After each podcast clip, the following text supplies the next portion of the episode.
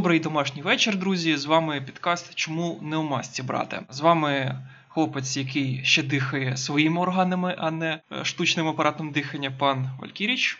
І е, хлопець, якого не доб'єш лопатою, на жаль, Ніколаїч. Да. Друзі, ми дуже коротко про коронавірус зараз, бо якось ми два випуски вже прям не чим дихаєш, брати, підкаст виходив, як чи. А чим не, не дихаєш? Да, чим не дихаєш, ми якось дуже розповсюджувалися. А, Ну, от е, всі знають, що продовжили, це вже не свіжа новина, але от те, що а, зробили жорсткішими міри карантину, це от новина, яка от тільки сьогодні вийшла. Кілька пунктів, серед них найголовніше, що тепер на вулиці обов'язково треба ходити в масці. І це доволі серйозна заява, тому що буквально теж сьогодні була новина, що у Сумах чоловік зайшов в магазин без маски, його оштрафували на 17 тисяч гривень. Бо якщо ти про ту постанову, яку ти мені кидав, це у громадських місцях. Тобто зараз. Ну, наприклад, от у мене є через дорогу магазинчик, от туди я мог зайти без маски. Ну, я заходив все одно в маски, але ну, по факту, як там були люди без маски, там не було проблеми. Тепер у всіх громадських місцях і у скупченнях людей я маю одягати маску. Якщо йду вулицю, все ще не обов'язково. Ти тут так знову ж плутаєш. Це я не плутаю, але ж ти знаєш, що правоохоронці можуть підійти і за будь-яке місце, де ти знаходишся, тобі сказати, що це громадський, можуть штрафонути. Я пам'ятаю часи, коли я сидів з пивом на лавочці і довго міг вести дискусію, чи громадське місце чи ні, і по ітогу перемагати дискусію, тому я не думаю, що це проблема. І... Ну, по-перше, не всі знають е, якісь юридичні засади, по-друге, не всі якісь оратори, як ми з тобою, да? тому ну знову і від себе тобто ти можеш казати про інше. Я під себе раджу особисто все-таки на вулицю вийшов, вдягни маску, і це і проблема. Ні, Маску одягати треба, бо давайте окей.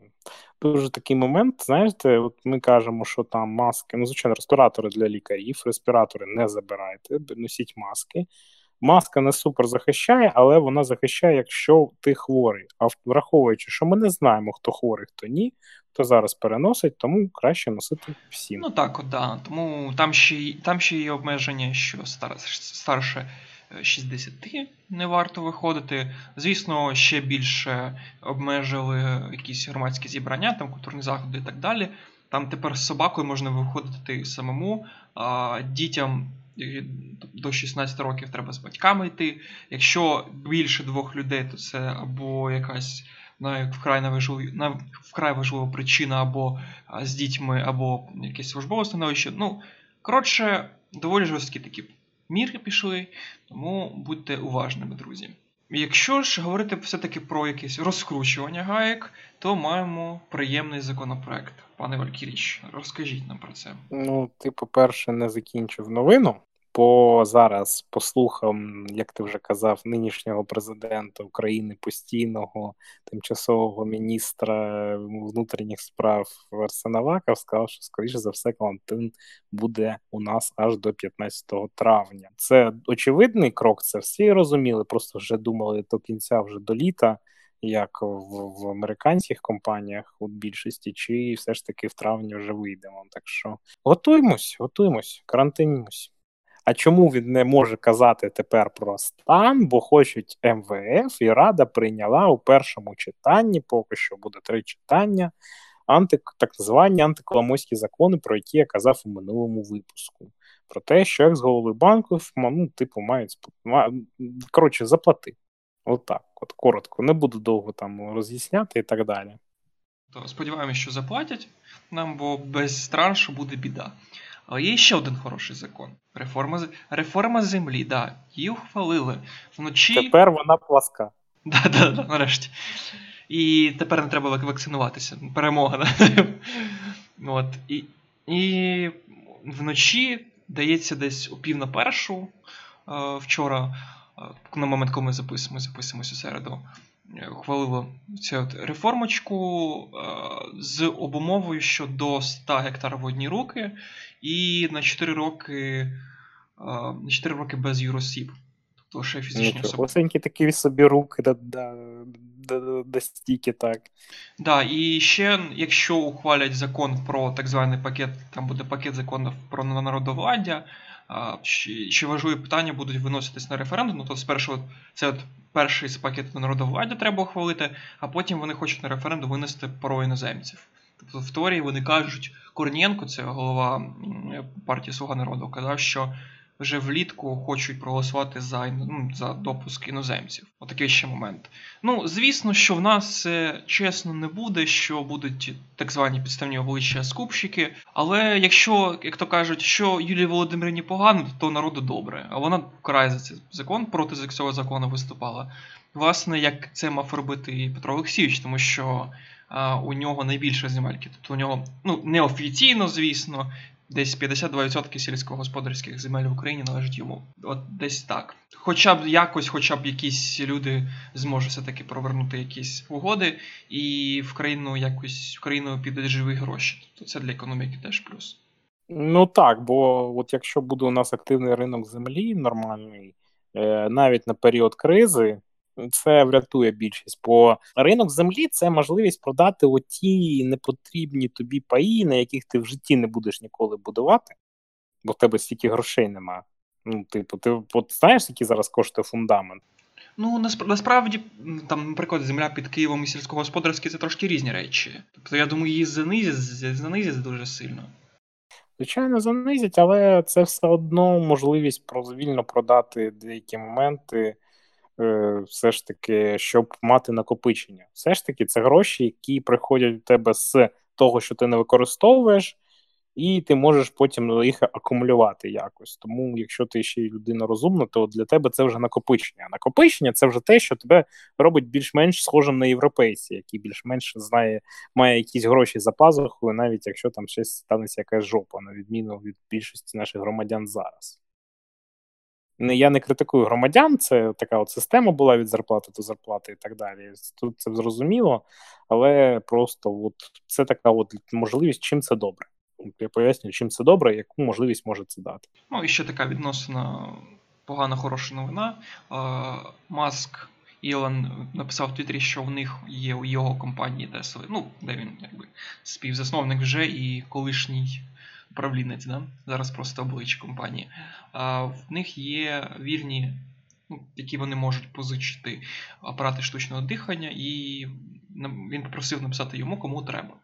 І до нього звернулася пані Уляна Супрун з, з такою інформацією, що в нас по Україні лише 3500 таких от апаратів, і нам вкрай потрібна от ця от штука. Насправді дуже хороша цифра, бо да, всі думали, що набагато менше. Вона, тобто, скоріш за все, завищена. До неї в коментарі, здається, ще з Kyiv Post чи якийсь представник якоїсь міжнародної організації, яка написав, що це вкрай завищена цифра. Хоча вона правильно пише. що... Він написав. Він написав наступне. Він також, як і ми, був здивований, що бо думав, що там лише декілька сотень. 3500 це вже непогана цифра, але все одно замало. Ні, я вважаю, що там вкрай завищена цифра, тому що знову ж таки продовжуючи цю новину. Ні, це те, що він сказав. Я просто це, це цитую. Ну так, да, да, да, це те, що він сказав, що є е, відос медиків з одного з одеського шпиталю, е, про який. Е, Заявили, ну, такі доповідь Кабінету міністрів, що в тому-то в тій лікарні є стільки-то там апаратів, стільки-то лікарів, стільки-то медсестер, і вони це це відео можна подивитися, пошукати в стрічці, його майже всі рознесли. Суть в тому, що ну, класично апаратів, звісно, менше, тобто на з'явлених 10 є 5, при тому, що 3 були, 3 дійсно були, а 2 е, мецената скинулись і направили в лікарню. Е, майже всі, майже більшість персоналу була 60 Ясно, що всі пішли за свій рахунок. В принципі, це правильно, тому що вони зоні ризику, тільки гірше буде, якщо вони будуть працювати. Там, наприклад, медсестер на всю лікарню три е, лікаря, які можуть е, щось робити, там сім і так далі. Тобто цифри реально вкрай менші. Тому іноді я вважаю, що 3500 це пані Ляна. Це дуже такий оптимістичний прогноз. Може, десь там на складах є, я не знаю. Але ще плюс такий, що мені здається, що це такий.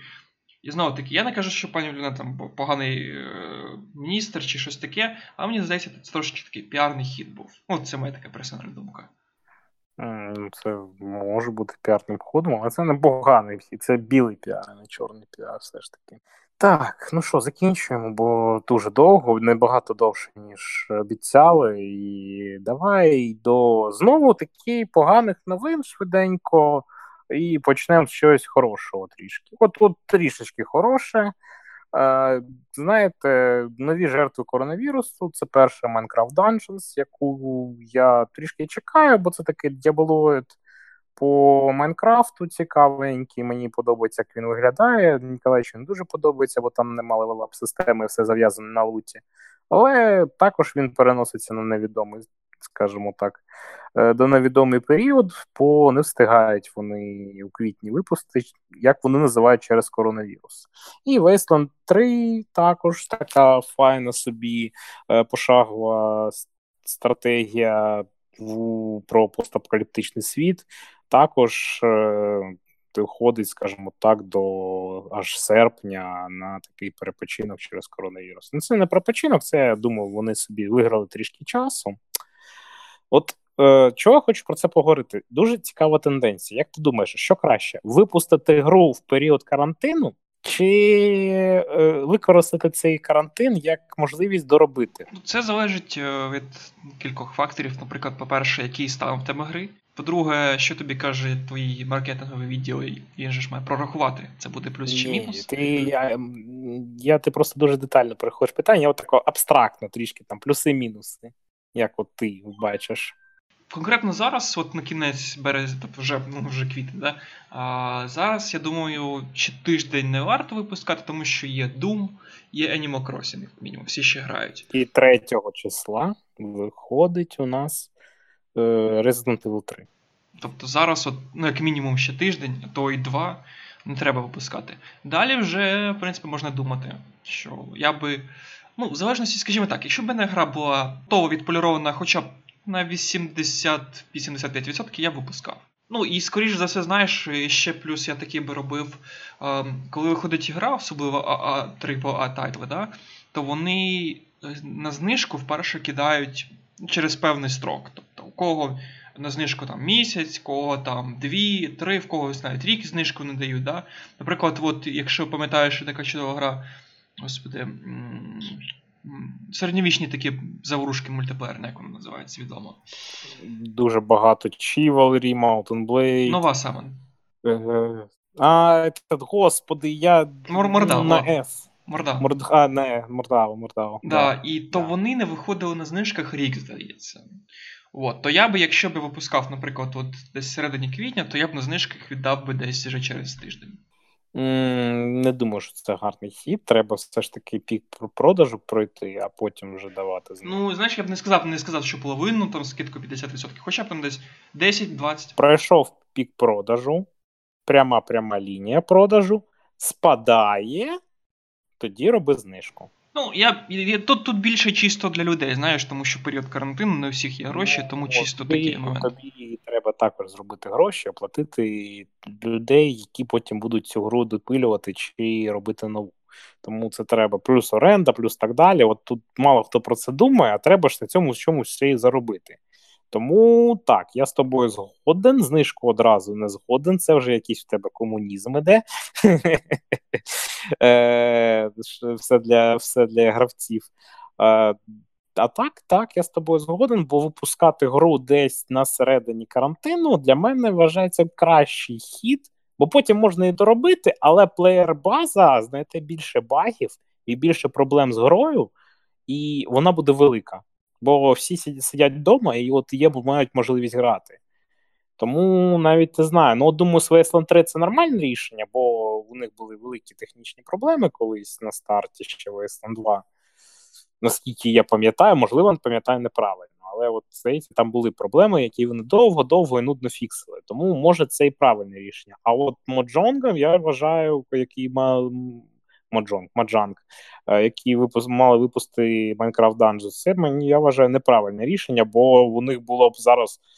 Одразу просто здоровенна плеєр-база. Не забувай, що багато людей цей карантин використовує, по-перше, е, наздоганяють все старе. Не факт, що і навіть всі гравці може куплять Doom, трошечки пограють, а потім ну, будуть наздоганяти. А по-друге, по моїм враженням, багато людей ще більше працюють на удаленці, ніж би так в офісі, якщо чесно. Ти знаєш, згоден з тобою роботи набагато більше. От прям от не знаю, як в тебе, хоча ну, ще знаю, ти вже розповідав, знаю. у тебе також декілька разів е, так більше, і от ну, у тебе просто ще такий період, що тобі треба писати багато новин, бо у тебе карантин. А в мене має бути спад, а в мене навпаки, просто інші, скажімо так, інші активи активіз... активізувалися. Причому активізувалися так, що йо-майо. Ну, так що так. А, Розумію, до речі, про що ти, бо я не можу, блін, BF4 злізти з нього, щоб продовжити грати в Doom. Щось мені так так з ньому залип, що я прям не можу. Ще і там великі, дуже великі знижки від Sony, і там за 500 гривень можна взяти зараз е, Elder Scrolls Online з усіма доповненнями аж до наших улюблених е, теплих пісків е, каджицьких. Та каджицькі ще кілька років, мені здається. Ні, це останнє доповнення, а нове буде про вампірів. Ні, я маю на увазі, я маю, я маю на увазі до ТЕС 6. Ні, я про ТЕС онлайн. Я розумію, розумію, але все одно я все-таки більше людей чекаю ТЕС 6, тому до нас до, до пісків каджицьких там, до речі, до сих пір невідомо. Хоча вже зливають по трейлеру, що це Хаммерфел буде все-таки а не це от, господи, там, де коти, господи. Ну, Еліс, от це от. Не... Елькцвер, от, да. От, тому піски, тому я і пригадав ТЕС 6. ТЕС 6 кілька років, як мінімум, ще. Так що да. А от по володарі, ну я думаю, і на ПК зробили знижку для ТЕС онлайн. Але от знаєш, от реально дуже низька ціна, 500 гривень за всі доповнення, коли воно так по, по півтори штуки, то подивіться у ту сторону. Добре, а яку сторону знаєте, що подивіться? От е, якщо європейські студії кажуть нам про коронавірус і як все погано, то японці, вони от у них оця. Е, е, у них після війни прив'язали таку модель е, бізнесу, і, звичайно, мем про Сара Рімена, який він Саларімен, просто японці L замінюють на R, бо у них там нема такого складу в мові. Сара Рімен, який працює просто на останньому диханні 13 годин на день. І вони працюють, вони просто, скажімо так, їбашать на повну. І якщо ми чекаємо, що зараз Хідекі Камія має випустити свою гру перевидання Wonderful 101, ще один японець Йоко Таро порадував нам тим, що зробив повноцінний зробить повноцінний ремейк першої частини Нір. І Друге, це перша частина всім полюбившоїся Нір Автомата. Я знаю, що, скоріш за все, серед наших слухачів багато хто пройшов декілька разів і дуже любить цю гру. Тому ми вирішили також про нього поговорити. Мені дуже подобається автомата. Я не грав у першу частину, але я знаю там такий сильний твіст у тому, що ну, яка насправді історія, і це просто дуже прикольно. І от ремейк першої частини на новій консолі, і ще випустять невеличку РПГ по тій же в тому ж всесвіту для мобілки. Ти грав у автомату? Чув у автомату? Бачив дуже багато SFM на відомому сайті на букву П. Там це насправді у аніме секції такі прям от. Да, да, да. Топ топ мем скажімо. Знаєш, от автомата, от вона така дуже дивна гра. Там, якщо хтось не знає, якщо здається нажати L3 R3, ти вмикаєш систему самознищення, і вона робить те, що знищує твою спідницю. Да, і там такі моменти, просто щось читав на форчані, чувак таки пише от, е, про дивні моменти серед ігор, що у нього друг так робив, і подовгу мовчазни вони з другом сиділи і дивились на жопу тобі. Знаєш, такий прям він каже, це могло типу бути 20 хвилин проходити, і це було дуже дивно, коли ви так з другом дивитесь. Ну тому так, це така дуже культова гра через такого сексуалізацію персонажа. Причому ця сексуалізація вона дуже до теми, бо вона андроїд, створена людьми такими дуже егоїстичними, які довели планету. Тому ця от її оверсексуальність, вона це якби як той гріх людства. Вона якраз показує. Ну і плюс це дуже апілінг черектор. От давайте так. Вона виглядає просто мілашка мілашка. Знаєте, що якби у нас з Валькірічі може бути теж така ситуація, але ми будемо дивитися на тріс. Ну, така слабинка. Я не буду з тобою дивитись на тріс 20 хвилин. Ну, будь ласка. І ще, до речі, теж ще одна японська гра теж на букву N вийшла Niox 2. Ніо. Ніо, да, Ньокс. Ньокс. Це такий от клон. Е, Dark Dark Souls, але я боюся в неї грати що першу, що другу, бо Dark Souls мене лякає. Ну, не складністю, а просто мені, мені гра не зайшла. Ну, порозумію, розумію. Пан Валера тебе, скажімо так, такий дізреспект тобі кидає. Він у нас такий. Ні, знову ж таки, це не, не через складність, чи там, що мене бувало, чи щось таке. Просто от якусь естетичну атмосферу не отримую на Ну, вони граються по-різному. От Neo і Dark Souls це, це дуже різні ігри, як і Dark Souls, і Bloodborne, і Dark Souls, і Sekiro. Здається, що це хоч одна студія, одна приблизна там ідея там такої надзвичайної складності. Але settings і settings, settings, setting і як іде бій, от воно дуже працює. От воно дуже різне виходить по тому, як ведеться бій, і що тобі треба робити, і це також різні ігри. Тому може тобі варто спробувати Ніо, Ніо одна з нескладних таких Dark Souls подібних ігор.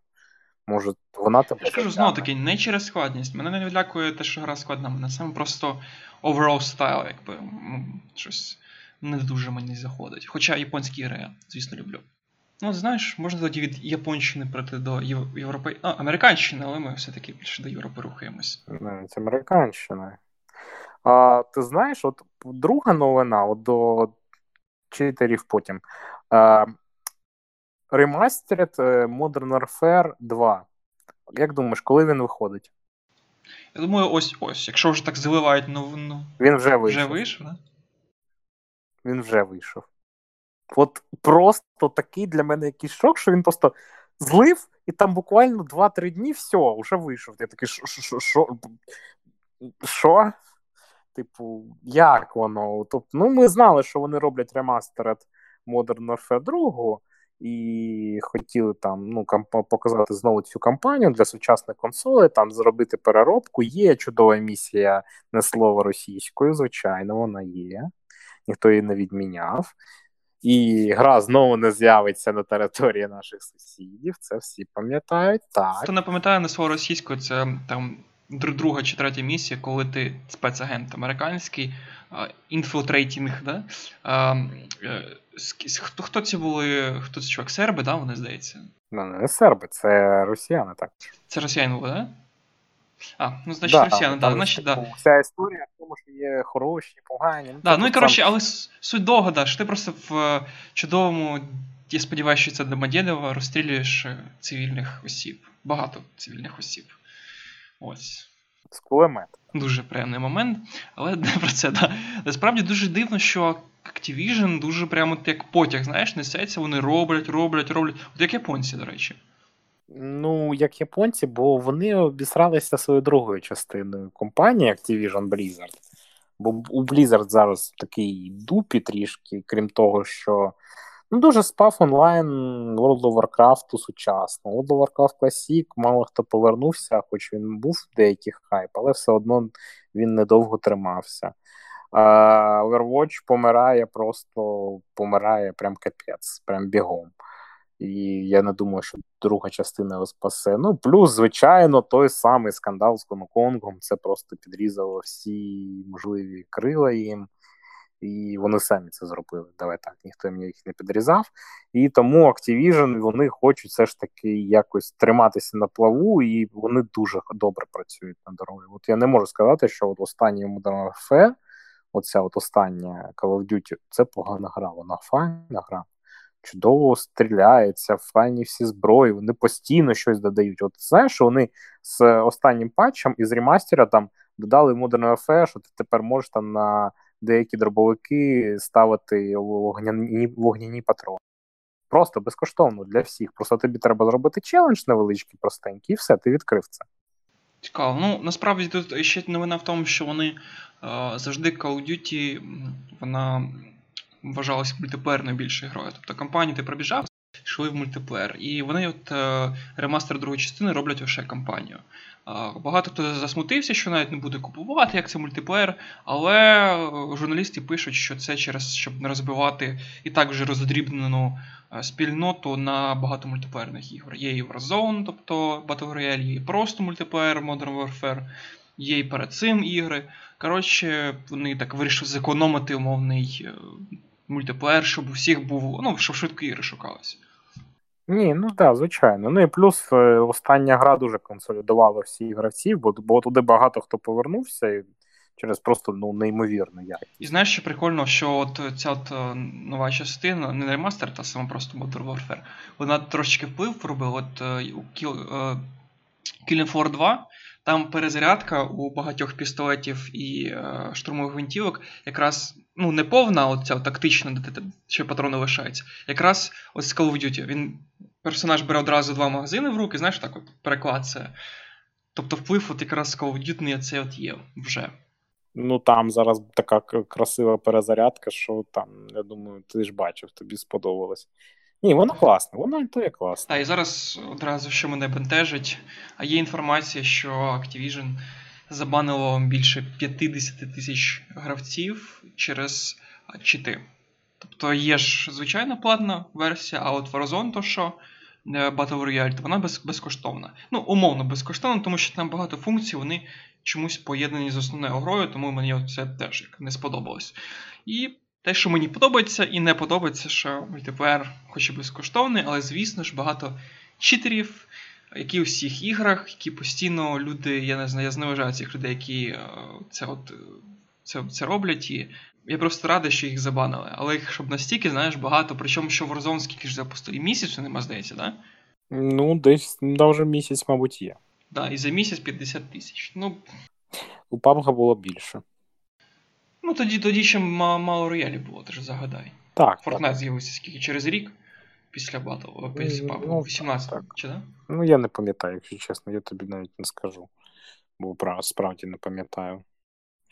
Тому так, хлопці дівчата, не читеріть в мультиплеєрі, а в синглплеєрі, ну, це ваша справа. Ніхто не осуджує, якщо вам цим весело, то. І от буде? зараз якраз до синглплеєру переходимо нарешті. У нас замість постійної рубрики Чим дихаєш, де ми розповідаємо, що робили тиждень, да? Ми вирішили трошечки так. Всі змішечки роблять цей списочок, що робити під час карантину. Ми теж вирішили долучитися, але своїм способом. У нас є 5 ігор від пана Валькіріча і 5 ігор від мене. А, У мене більш старі, у Валькіріча більш нові. У мене більше інді. У тебе більше просто старі, а в мене більше інді. Це такі, о, знаєш, такі hidden gems, які ми радимо, які не дуже на слуху, хоча деякі все ж таки на слуху. Е, Ну, не супер, все одно не прям зараз вони не дуже актуальні, але ця гра вона класна і зараз. І тому ми хотіли б нагадати, що ви можете пограти ще в карантині, чим ще зайнятися, і на що можна ще звернути увагу. У мене, мабуть, одна з найулюбленіших ігор це Dungeon Keeper 2 96-го, здається, року. Е, чудова стратегія від е, від, від компанії, яку потім купить я. От, е, Вона надзвичайно тим, що ти граєш за зло. Як не дивно, в підземель, да? твоя якби, місія компанії вийти на поверхню. Тобто ти у грі б'єшся з хорошими хлопцями, з лицарями і так далі. В чому фішка гри, що нема прямого ну, майже нема прямого керування твоїми військами. Ти фактично не можеш наказувати своїм юнітам. Причому, що це більше як навіть Sims трошечки. Тобто ти буде, тобто є, наприклад, у тебе там ну, земля, і ти буду, нажимаєш, що ти хочеш там будувати. Або кроваточки якісь, да, там, спальню, або там, де можна поїсти. Там дуже прикольно потім з'являється в тебе монстр, є в тебе якісь там орки, є якісь там демони з'являються, і вони підходять беруть курку, ну, живу, і просто з'їдають її. Це дуже смішно виглядає. Є там бібліотеки, є там тобто багато всяких кімнат. Найсмішніше, що там було, це можна бити гоблінів. Да, да, да. В тебе є імпи, будівники. Тобто ти нажимаєш, виділяєш стінку, яку ти хочеш ну, вибити, да? щоб вона зникла. І є такі імпи, які постійно бігають, дуже смішно вони там розмовляють цією видуманою мовою, і вони тобі чистять цю от штуку. І можна вдарити твою, ти, в тебе не, не курсор мишки, а така рука. Ти можеш вдарити його, і вони будуть швидше працювати. Але я ніколи не бив, да, мені було шкода. І от такі от твоя ціль, тобто непрямим керуванням ти фактично задобрюєш своїх поганих хлопців, щоб вони били хороших хлопців. От така от цікава дуже гра. Ну там, в принципі, є один момент, там є магія в тебе ще. Є магія, якщо ти натискаєш, ти всіляєшся і від першої особи, тобто вже можеш керувати, але одним юнітом. Тобто, фактично, пряме керування є, але воно дуже таке слабке. От така от дуже цікава гра. Одна з моїх найулюбленіших. Тобто я був в дитинстві, в мене була Sega Mega Drive. Я грав десь 2-3-4 роки, потім лише потім з'явився комп'ютер, і от ця от в мене була перша гра. Дуже раджу, дуже весела, є на Гогі е, під модернові системи. І я хотів би перше що розказати про таку гру дуже цікавого жанру. Е, вона така є такий жанр бос раш. Ти в цьому в цьому жанрі ігор це частіше всього був режим для деяких старих ігор, де ти просто зражаєшся з підряд з різними босами. І є така гра Fury. Дуже цікавий візуальний стиль, такий прям, знаєш, неоново, е, неоново-самурайський такий. Е, дуже файна музика. Музика просто це окрема справа. у, у До речі, багато оглядачів казали, що це воно більше навіть не гра, більше якась музичний трек композиція, де просто візуальна реальність. Так, так, але це при тому дуже складний е, бос-раш, бо там для кожного боса для тебе, тебе є певна тактика. У тебе є стандартний набор там відскочити, стріляти, атака ближня, блок, тобто ти їх повинен правильно використовувати. І дуже сильно вивчати паттерни е, кожного боса, щоб його пройти. Ну і звичайно, у кожного боса там є декілька стадій. Дуже цікава, дуже варта вашої уваги, бо мало хто про неї говорить, але блін, ну це те, що ти пройшов така коротенька гра, але складна, і от така ну, дасть вам трішки попотіти, що такий хух, це було класно. Тобто, якщо ви хочете саме цього, трішки челенджу, ф'юрі якраз так. Мій наступний претендент це такий фінальний акорд студії Pandemic, перш ніж вона розпалася. Це Саботер. 2009 року надзвичайно чудова гра, дуже приємна, дуже класна, з невеличкими елементами асасіну, де ти можеш паркурити ну, майже один в один, як там. Але в цілому це така геташка у окупованому німцями Парижі з цікавою цвітовою палітрою. Тобто, якщо там є по регіонам, і ти можеш відхоплювати у німців, ну як відбивати певні райони міста, і якщо воно під німцями, то гра чорно-біла. Як тільки ти відбив, тобто від французькими партизанами, то воно зразу набуває кольорів. Є чудові машини е, ось того часу, надзвичайно прикольні. Є всі зброї, трошечки є е, неадеквату в тому плані, що є там такі німці в суперобладунках, таких важко вбити. Ну таке. Багато можна. Ну, паркур, звісно, да, і багато багато є підривів. Ну, нетривіальний сюжет, скажімо так. Ну, такий простенький, але є. Надзвичайно грається просто, чудово, є е, прикольні офігенські саундтреки таке, прямо драйвова така от пригода, і дуже раджу. Про неї, в принципі, багато хто знає, але от е, раджу знову ознайомитись. Дуже чудова гра. Ну так, бо хто не грав, це така. Ну, Дуже медитативна гра, де ти можеш довго планувати ці саботажі і так далі. Мені дуже подобається також саботер, так що дуже раджу пограти. І про ще одного саботера. І... Ви, ви, ви, ви, Вибачте, мені якраз нагадав, це прототип е, персонажа, це був реальний реальна особистість це ірландець, який е, спецагентом був в Британії. Він організував у Парижі е, оце повстання е, партизанське, але він був і свого часу реально справді гонщик. Він приймав брав участь у змаганнях гоночних. Тобто це така відносно реальна історія. Про недооцінені ігри, і навіть недооцінені, коли створювали цей список Ніколаєча, Gunpoint. Ніколаєвич спитав мене, чому вона? Бо я кажу, ця гра дає неймовірну варіативність у проходженні. Купа якихось інструментів і так далі, і ти проходиш ці рівні рівень за рівнем, і купа в воркшопі. Е, просто різними способами, і тобі завжди цікаво. Це така гра, де ти граєш за такого спецагента, який має такий собі костюм, який вміє пригати, там переключати різні засоби електроніки, має там пістолет, вміє стріляти, і тобі треба там виконати певну місію на кожній карті, там щось забрати, когось вбити і так далі.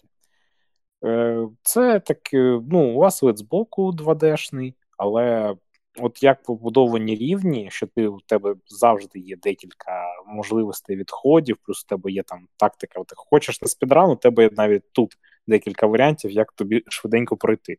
Хочеш зачистити всю карту, зачищай.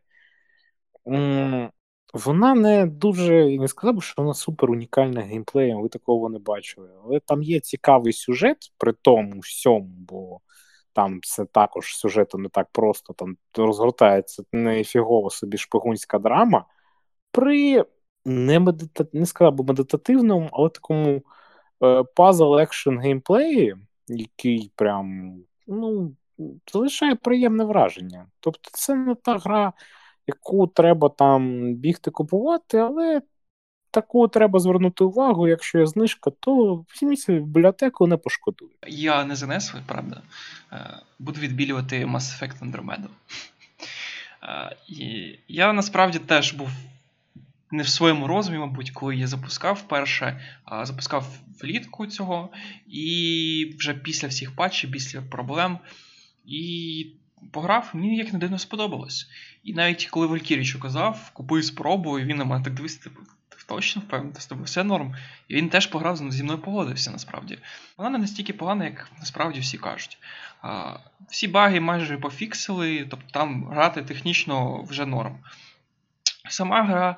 Вона непогана. Там є певна така ММО складова, яку тестили на Андромеді, потім її завозили в інквізиції Dragon Age. Але Dragon Age вона не працює, а от в Андромеді вона якраз нормально таки вписалась. Багато зброї, багато всяких геймплейних можливостей ширше, більше світ. Е, компаньйони, всі ці діалоги теж більш-менш норм. Чому насправді її хейтять? Тому що, по-перше, багато хто не задоволений кінцівкою третього Mass Effect. Я насправді грав вже після DLC, який більш-менш цю проблему згортає, тому в мене немає такого після смаку поганого. І по-друге, що. Оце Шепард... ти таке пропустив. Оце ти просто таке пропустив. Я бачу, відоси. Ти відоси, а прикинь, як було зі мною. Сижу я такі в хаті, пройшов Mass Effect. Мої улюблені компаньйони мертві, у мене світофор переді мною, і в мене банально рветься срака.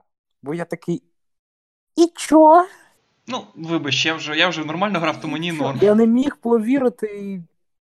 Я не міг повірити, що вони так закінчили. Я просто я був в такому шоці, я був в такому якомусь, ну не знаю, такому неприємному стані. Тут вже декілька днів в такому стані був, що, типу, як так? Да блядь, да як так? Та, от, за, за що так ви з нами? За що ви нас так ненавидите?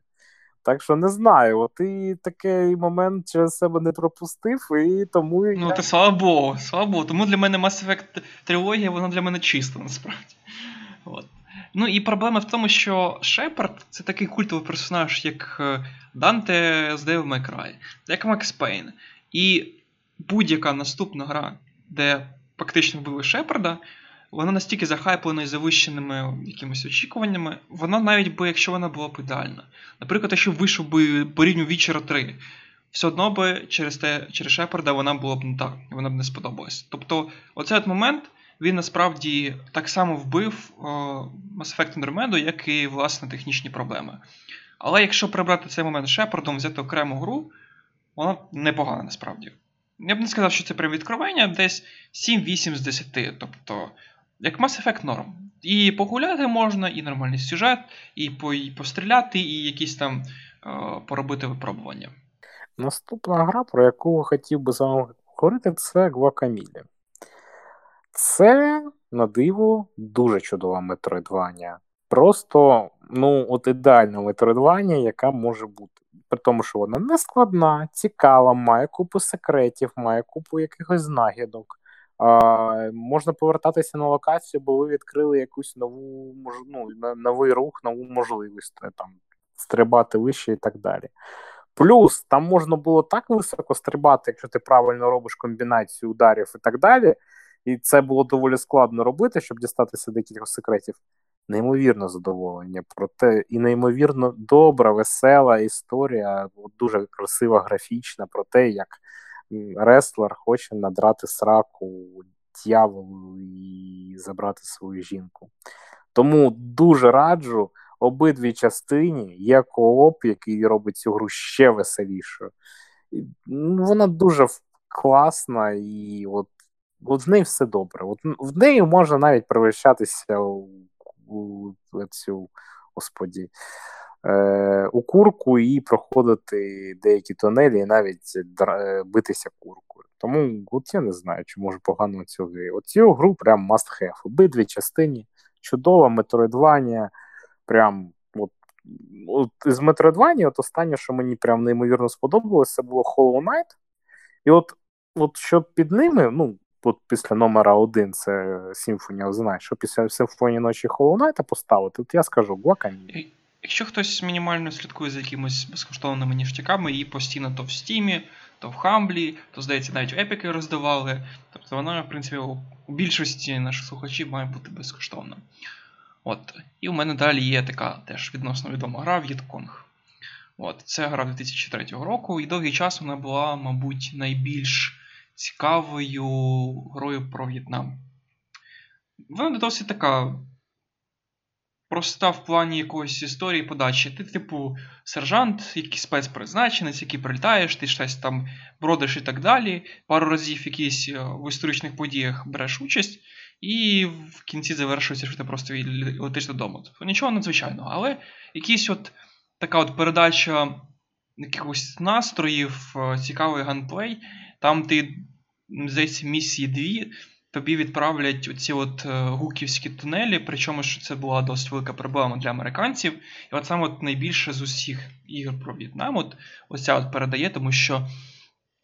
Ти можеш постійно падати в якісь оці от ями з піками, ти можеш в тебе постійно якось ліхтарик закінчується. Ти постійно ти один один сам собою, тобто нема союзників, рація не працює.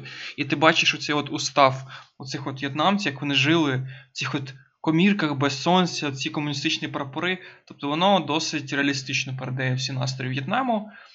Ну і доволі така от цікава пострілушка більше до якогось симулятора, ніж там просто е, шут, шутина. Тобто така ще один взгляд на В'єтнам. Тобто, якщо комусь заходить така атмосфера, то можете пограти.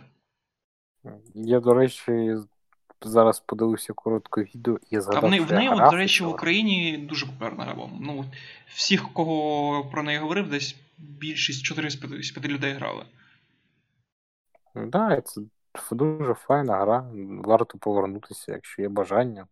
Прям те, що треба. Наступна гра це от така гра, яку треба проходити в кооперативі.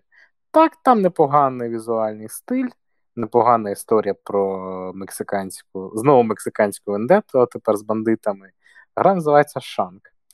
Є дві частини, і я вам кажу, хлопці, дівчата, тільки в коопі. Інакше це буде такий платформер бітемап, дуже, дуже такий, він вам не зайде. Але в коопі, воно, коли з'являється другий персонаж, і коли ви там можете місити з другом цих ворогів, воно якось стає набагато краще, тому багато не буду розпинатися. Шанк, якщо у вас є можливість пограти з. Ну, зараз у вас може бути трішки обмежена, тому з вашим батьком е, або мамою, з вашою дівчиною або хлопцем. Е, так, і я ж хотів довести, що або кішкою, то собакою. Тому, якщо у вас є бажання, шанку для двох гравців, прям добра. Особливо один на геймпаді, другий на клаві. Прям працює то цей варіант, якщо хочете спробувати. У мене остання гра, не повірите, перша операція Flashpoint. От, да, 2001 року. Надзвичайно файна гра. Е, перший в своєму роді симулятор військового. Надзвичайно реалістичне. Ну, Сюжет не замисуватий, холодна війна. Американців висаджують на острові десь на Карибах, да? там плюс-мінус. Да, І ти воюєш з Русньою. Там, типа, генерал, який не підпорядковується Кремлю, і він хоче розв'язати ядерну війну і так далі.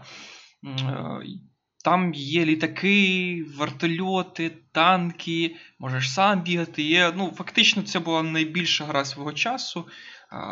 Файна, чудова, навіть сюжетно там є різні гілочки, як все може пройти. Там на сьомій, здається, місії, в залежності від того, наскільки ти швидко і без втрат пройдеш місію, то наступно в тебе буде або ти сам в лісі знаходиш. Ну, тобто вас атакують росіяни і розбивають, і ти ну, ви біжите з, з, з отрядами, ти так е, губишся, і потім ти сам добираєшся до свого командування. Ти це не можеш зробити, тебе підбирають партизани. Причому місія вкрай складна. Ти, по суті, сам проти танків, всього, ти просто маєш ховатися, якось переповзати. Е, до партизан, де з партизанами ти потім пару місій проходиш і знову повертаєшся до американського командування. Потім там є інший персонаж, який спецпризначений, типу знешкоджує ядерну бомбу. Або, якщо знову повертатися, ти гарно проходиш місію, ти а, не йдеш до партизанів, а у лавах ну, звичайного командування. До більш масштабних боїв а, долучаєшся. А, на початках дуже складна гра.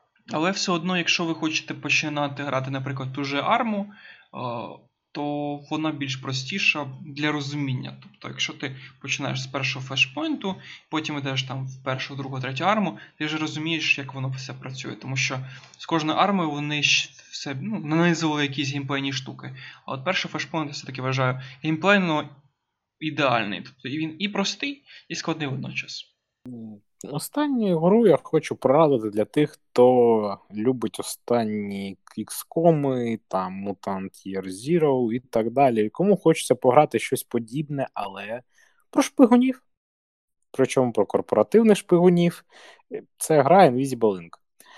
Там дуже багато механік додаткових, особливо там є механіка, яка застосовується, до речі, в Warhammer Mechanicus. Тобто це система алармів. Тобто, чим дольше ти знаходишся на рівні, тим більше ти робиш дії, що тебе спалять, тим більше буде ворогів, тим складніше буде тікати. Ти виконуєш певні завдання, можна там пройти по стелсу повністю. Ну, це от ви шпигуни, ви ховаєтесь від охорони. Якщо треба, треба тихенько виробити, там, сховати тіло, е, хакнути комп'ютер і так далі. І найприкольніше, ти можеш грати ще й зверху за хакера, тобто там робити певні дії, там відрубати камери, типу Альо, там здорово, там вироби камеру, от як в тих шпигунських фільмах, то також можна робити, і от не знаю. І дуже прикольна графіка така. От, Дуже прикольно намалювали все це, і от, мені дуже сподобається насправді ця гра. Вона не дуже складна, але дуже приємна.